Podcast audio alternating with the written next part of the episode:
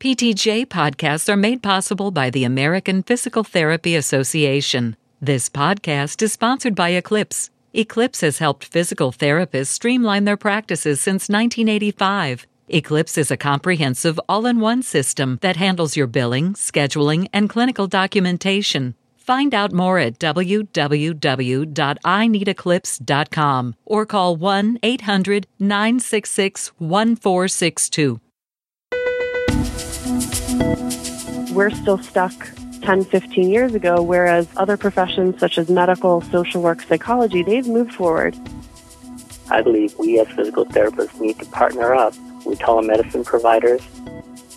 We are very slow to uptake new technologies as physical therapists.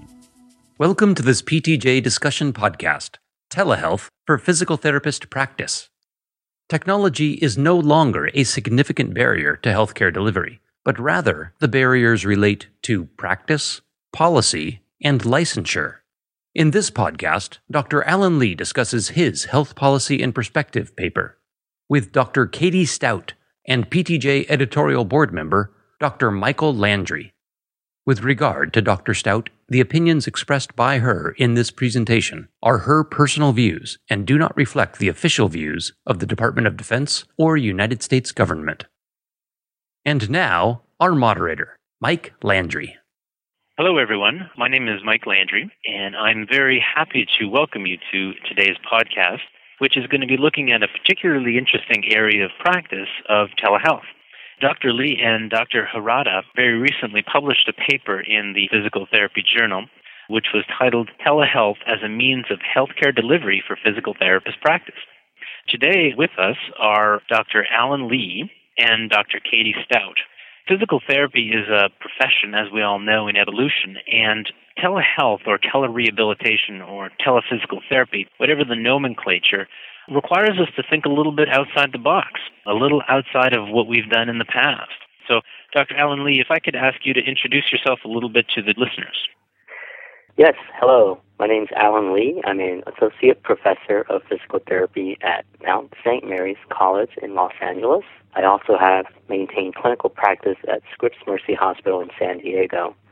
And I serve as the secretary for the American Telemedicine Association's Telerehabilitation Special Interest Group. And I'd like to thank Dr. Landry and PT Journal for inviting me to comment on our paper on telehealth. Great. Well, thank you, Alan. And now, Dr. Katie Stout. Hi, everyone. I'm Katie Stout. Some of you may know me as formerly Katie Ambrose. And I currently work with the Department of the Army in the northern region, working in their Department of Telehealth, specifically telerehab, to develop the telerehab programs to include physical therapy, occupational therapy, and speech therapy. I also practice at Holy Cross Hospital in Maryland, as well as adjunct faculty at the University of Maryland. Great. Well, thank you very much to both Alan and Katie for their willingness to spend some time today. I think a lot of folks, a lot of PTs, a lot of healthcare stakeholders would agree that access to care is one of the real areas that we need to improve not only across the United States, but indeed internationally. But there is a series of barriers that could limit the applicability, and some of them have to do with payment mechanisms, others have to do with licensure. Katie, can I pass it over to you to reflect a little bit on the paper and how you see the applicability of the information? I think the paper that Alan and Dr. Harada wrote really lays the groundwork for clinicians that are new to the world of telemedicine and telehealth and how it affects the profession of physical therapy.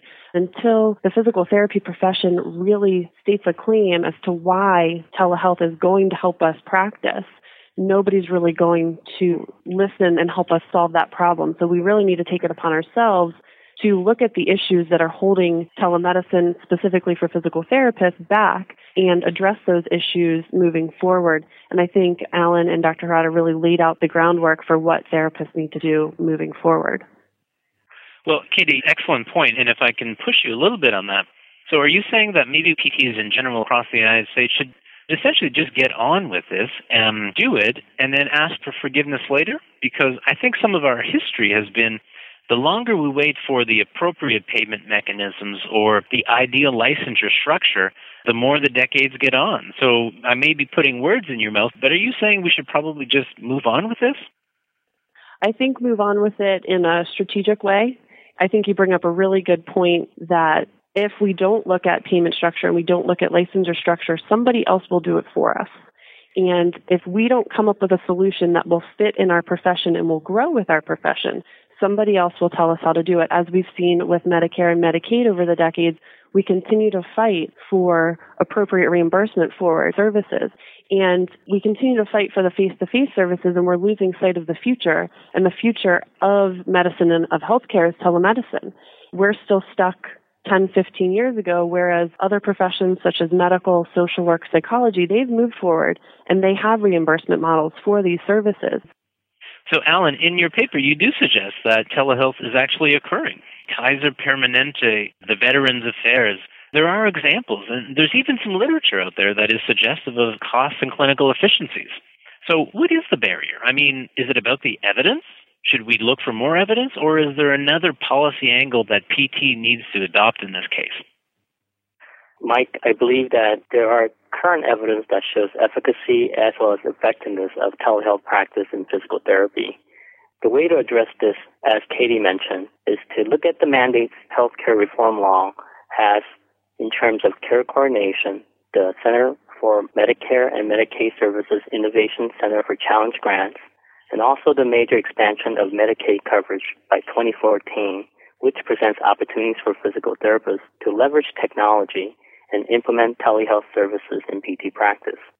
Such is a opportunity for physical therapists to implement telehealth practices within home care settings to not only demonstrate cost savings and improve care, but also implement services that could be spread out throughout the whole continuum of care in our healthcare systems. Let me bring in another dimension to this. Rehabilitation is about people. And maybe this is directed towards Alan, but how comfortable are people with this technology? Mike, I believe that showing the value for key stakeholders, including patients, is the way to go for the future of telehealth implementation. Currently, there are projects occurring in the wounded veterans in terms of pilot testing homes with actual therapy rooms, which are similar to home offices, where the medical needs are met without going to a medical facility. These programs are the wave of the future, where so-called wounded warrior home projects, which have adaptive space, flat panels, and high-resolution digital cameras, which allow the patients and the veterans to see the value in telehealth practice, will be implemented in the future. Katie, you live the world of maybe not directly Veterans Affairs, but certainly the military. And I'm not asking to speak on behalf of the military, but our injured soldiers are returning home. Is this an opportunity to provide more effective care for them? I'll answer, but first I want to piggyback on what Alan had mentioned in terms of patients being satisfied. There was a really great article put out by a group of therapists in Australia, University of Queensland, and Dr. Russell's group looking at the use of telemedicine and telerehab services post total knee replacement and they had really great evidence to support that there was not only no difference in long-term outcomes and recovery, but there was higher patient satisfaction in the telerehab group. And if you go back to the research of early intervention services and providing services to children with disabilities in their natural environment, telerehab really takes the rehab services to all gender, age group, disability type, whether it be musculoskeletal, neurological, cardiopulmonary, and keeps the patient in their natural environment and lets the therapist enter the natural environment to really make that program, that progression individualized to the patient to really get the maximum benefit out of it. And the topic of wounded veterans, if you think of the age group of soldiers coming back with injuries, they fall within the age group of probably 18 to 25 and upwards of 30. There are certainly older wounded veterans but these guys have grown up with technology. So technology is not foreign to them. A lot of times it's the provider that is not necessarily comfortable with the technology. They grew up with instant messenger, with Xbox, with Xbox 360 where you can talk with your friends playing video games.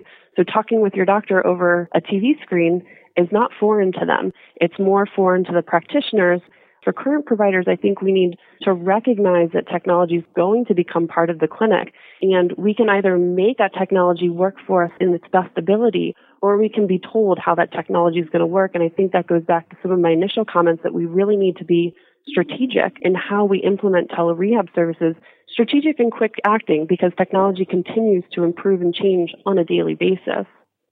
Let me just piggyback on what Katie has just mentioned in terms of implementing or integrating technology. It was a real nice paper done in the University of Calgary looking at the telerehabilitation integration, looking at the needs analysis, the business plan, the equipment or the technology, again doing an evaluation of the services, then also having ethical and technical standards that were meeting the needs of the patients. And as an educator, our students are extremely familiar and very comfortable with emerging technology. So, what a lot of educational programs attempt to create is the next generation of students who are not only solving today's problems, but tomorrow's with technologies that have not yet been invented. One of the laments is that we are very slow to uptake new technologies as physical therapists. I just wondered, I'll open it up to either Alan or Katie. In terms of adopting new technologies, to what extent do we allocate the problem to ourselves? One of the big issues, like you said, was getting our next generation of therapists ready to take on the challenge. And we really need to start incorporating technology in the sense of using telehealth services into the program so they're prepared for what's coming down in terms of changes to the healthcare system. If they're not prepared, they are going to be behind the eight ball when it comes to being able to speak knowledgeably of how their services can be incorporated into the technology, both what's today's technology and what's to come in the future. So if we don't start incorporating telehealth into the PT curriculums, we will greatly underserve the next generation of therapists and continue to put the profession behind. With possibly negative outcomes for patients. Negative outcomes for patients and negative outcomes for having a good model in place to continue the profession forward.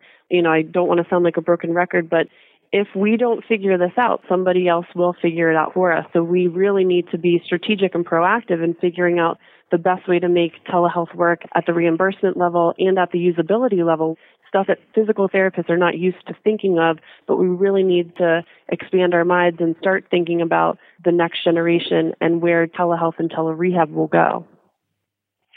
Alan, in your experience and with all of the thinking you've been doing around this, does this represent an opportunity for the private market? And I'll just maybe preface that by knowing full well that we've just mentioned that the VA is very involved in telehealth and have implemented many. But in terms of the wide distribution of this technology, is this a case of you know having to give it to the private market to look for innovation?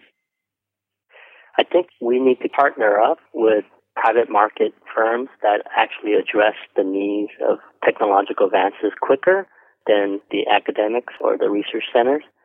I believe we as physical therapists need to partner up with telemedicine providers, as it was mentioned in the article, to make sure that we are included as healthcare providers implementing telehealth services for our patients. But also, we also need to be cautious about how we implement technology. I was involved with writing the blueprint for telerehabilitation guidelines, and we really addressed technology implementation by clinical, technical, and ethical principles that guide us in our scope of practice in physical therapy. Just having technology does not mean that it is better or the best way to go. Practitioners who are utilizing telehealth services need to understand that ethical standards must be maintained throughout their interaction with their patients. Well, Alan, in your paper, you did suggest to bring in more leadership, and I think pushing it to the leadership of, let's say, the American Physical Therapy Association, maybe other associations. But what is it from your perspective that the educators could do? What is it that the private practitioners could do? And what is it that a physical therapist who's working for a large nonprofit hospital chain could do? Mike, I think it includes all stakeholders. I believe in the recent Polly Cerasoli lecture at CSM that we do need to partner up with some of the telemedicine research centers that are currently within our academic institutions and having physical therapy practitioners included within those telemedicine projects. As a private practice owner, recently I was told that time as well as training would be such a barrier for practitioners. Therefore, we need to incentivize programs to allow training and also implement these projects in telehealth to occur in private practice.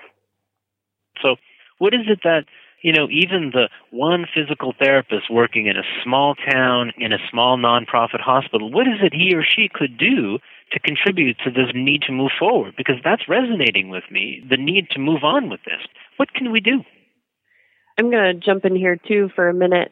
I also think for the therapists at the grassroots level, look at community outreach type programs. If you're sending a therapist once a week to a senior center, can you do that consultative outreach type work using telemedicine? And can you use that as a segue into incorporating telemedicine into a nonprofit hospital setting? Are there outreach programs that the private practice owner is doing to, say, sports clubs or to sports teams that could be delivered using telemedicine instead of sending a therapist an hour to a senior center and an hour back and an hour there? You keep that person in the clinic. They're still able to provide that outreach and it's in my mind a win-win for everybody. The outreach is still being provided and you can still maximize the clinic time with that therapist because there's not the travel time included with those outreach type activities. Maybe there's opportunities, as Katie just mentioned, you know, as we implement projects to look at it from a quality improvement measurement outcome as well from cost measures, but wouldn't it be terrific to, across the United States, have folks implement such programs and then have a common set of indicators?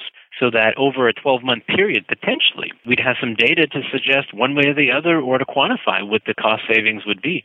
At the most recent CSM in Chicago, Marc Goldstein spoke a lot about the initiatives that the American Physical Therapy Association are enacting in terms of creating common data sets. And I think there's huge opportunities in terms of collecting data.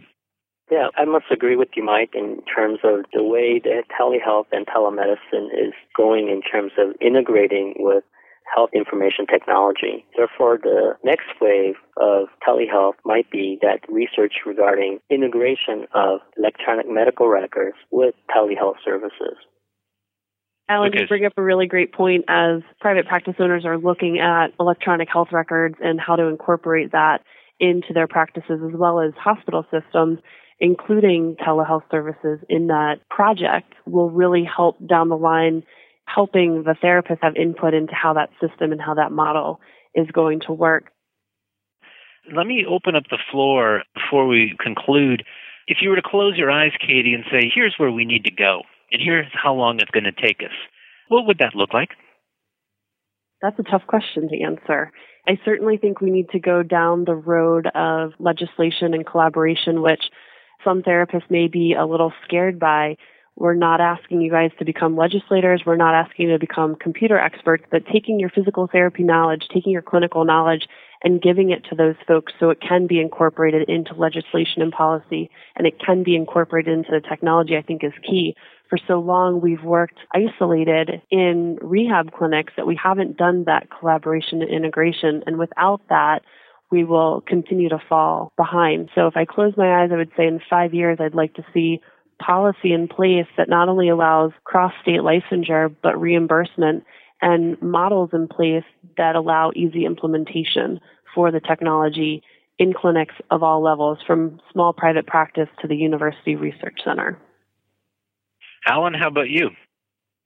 I don't really need to close my eyes because I think it's already happening in certain states as well as certain legislation. Therefore, I think we just need to do our best to engage in partnerships and collaboration with other entities. For example, recently in the paper we talked about the National Defense Authorization Act, which allows civilians working at the DoD to have licensure portability. This became law in January this year. So we in the civilian world need to also look at portability to really address the workforce issues that are limiting our specialists as well as our consultation and access to services in physical therapy. So, as we come close to the end of our conversation, I'd like to ask Alan if there are any other points that you'd like to share with us today. In closing, telehealth for physical therapist practice can only become a reality when payment policy and licensure barriers are overcome with federal and state collaborations within and outside of PT profession. The challenge for our PT colleagues is to partner up with telemedicine providers and think broader about becoming interdependent healthcare team members in this digital age. Thank you, Mike. Thank you, Alan. And now to Katie. Is there anything that we may not have spoken about here that we should have? I think we've hit on all of the big parts today. I think the one closing remark that I want to make is to all the therapists out there think about that one patient that has been difficult to see. How much more effective would you be treating that patient if you had access to that patient in their natural environment, the businessman in his hotel room while he's traveling, the patient with MS at home and doesn't have to rely on a family member to bring them to appointments? How much more effective can you be as a therapist and how is it going to affect you as a practitioner and how is it going to improve what you can do for your patients? And i think when you answer that question the other challenges just become minuscule and really we need to move forward with this in our practice model because it will make us more effective more accessible providers to patients that really need our services well, I'd like to thank both Alan and Katie for their very interesting and thought provoking conversation this afternoon. In terms of conclusions, this health policy perspective has certainly asked more questions than we've answered. But isn't that the purpose of research, and isn't that the purpose of physical therapy to always be challenging ourselves? I take away at least three messages here. One of them is the need to be strategic as we move forward. A number two component here really is the integration of telehealth or telerehabilitation or telephysical therapy into the mainstream. But that's a core competency. It's a core element of the healthcare services that are going to be delivered in the years to come. I guess the most resounding conclusion for me is the aspirations that we have for our next generations. So as we look into the future, it will be different than it is today maybe telehealth becomes the precursor to something even greater to come. But I would like to say one more time, thank you so much to Dr. Katie Stout and to Dr. Alan Lee for contributing to the national discussion as it relates to technology and physical therapy. Send us your comments or suggestions about this or other PTJ podcasts via email ptj at scienceaudio.net or voicemail 626 593 7825. This has been a production of Science Audio, online at www.scienceaudio.net. Thanks for listening.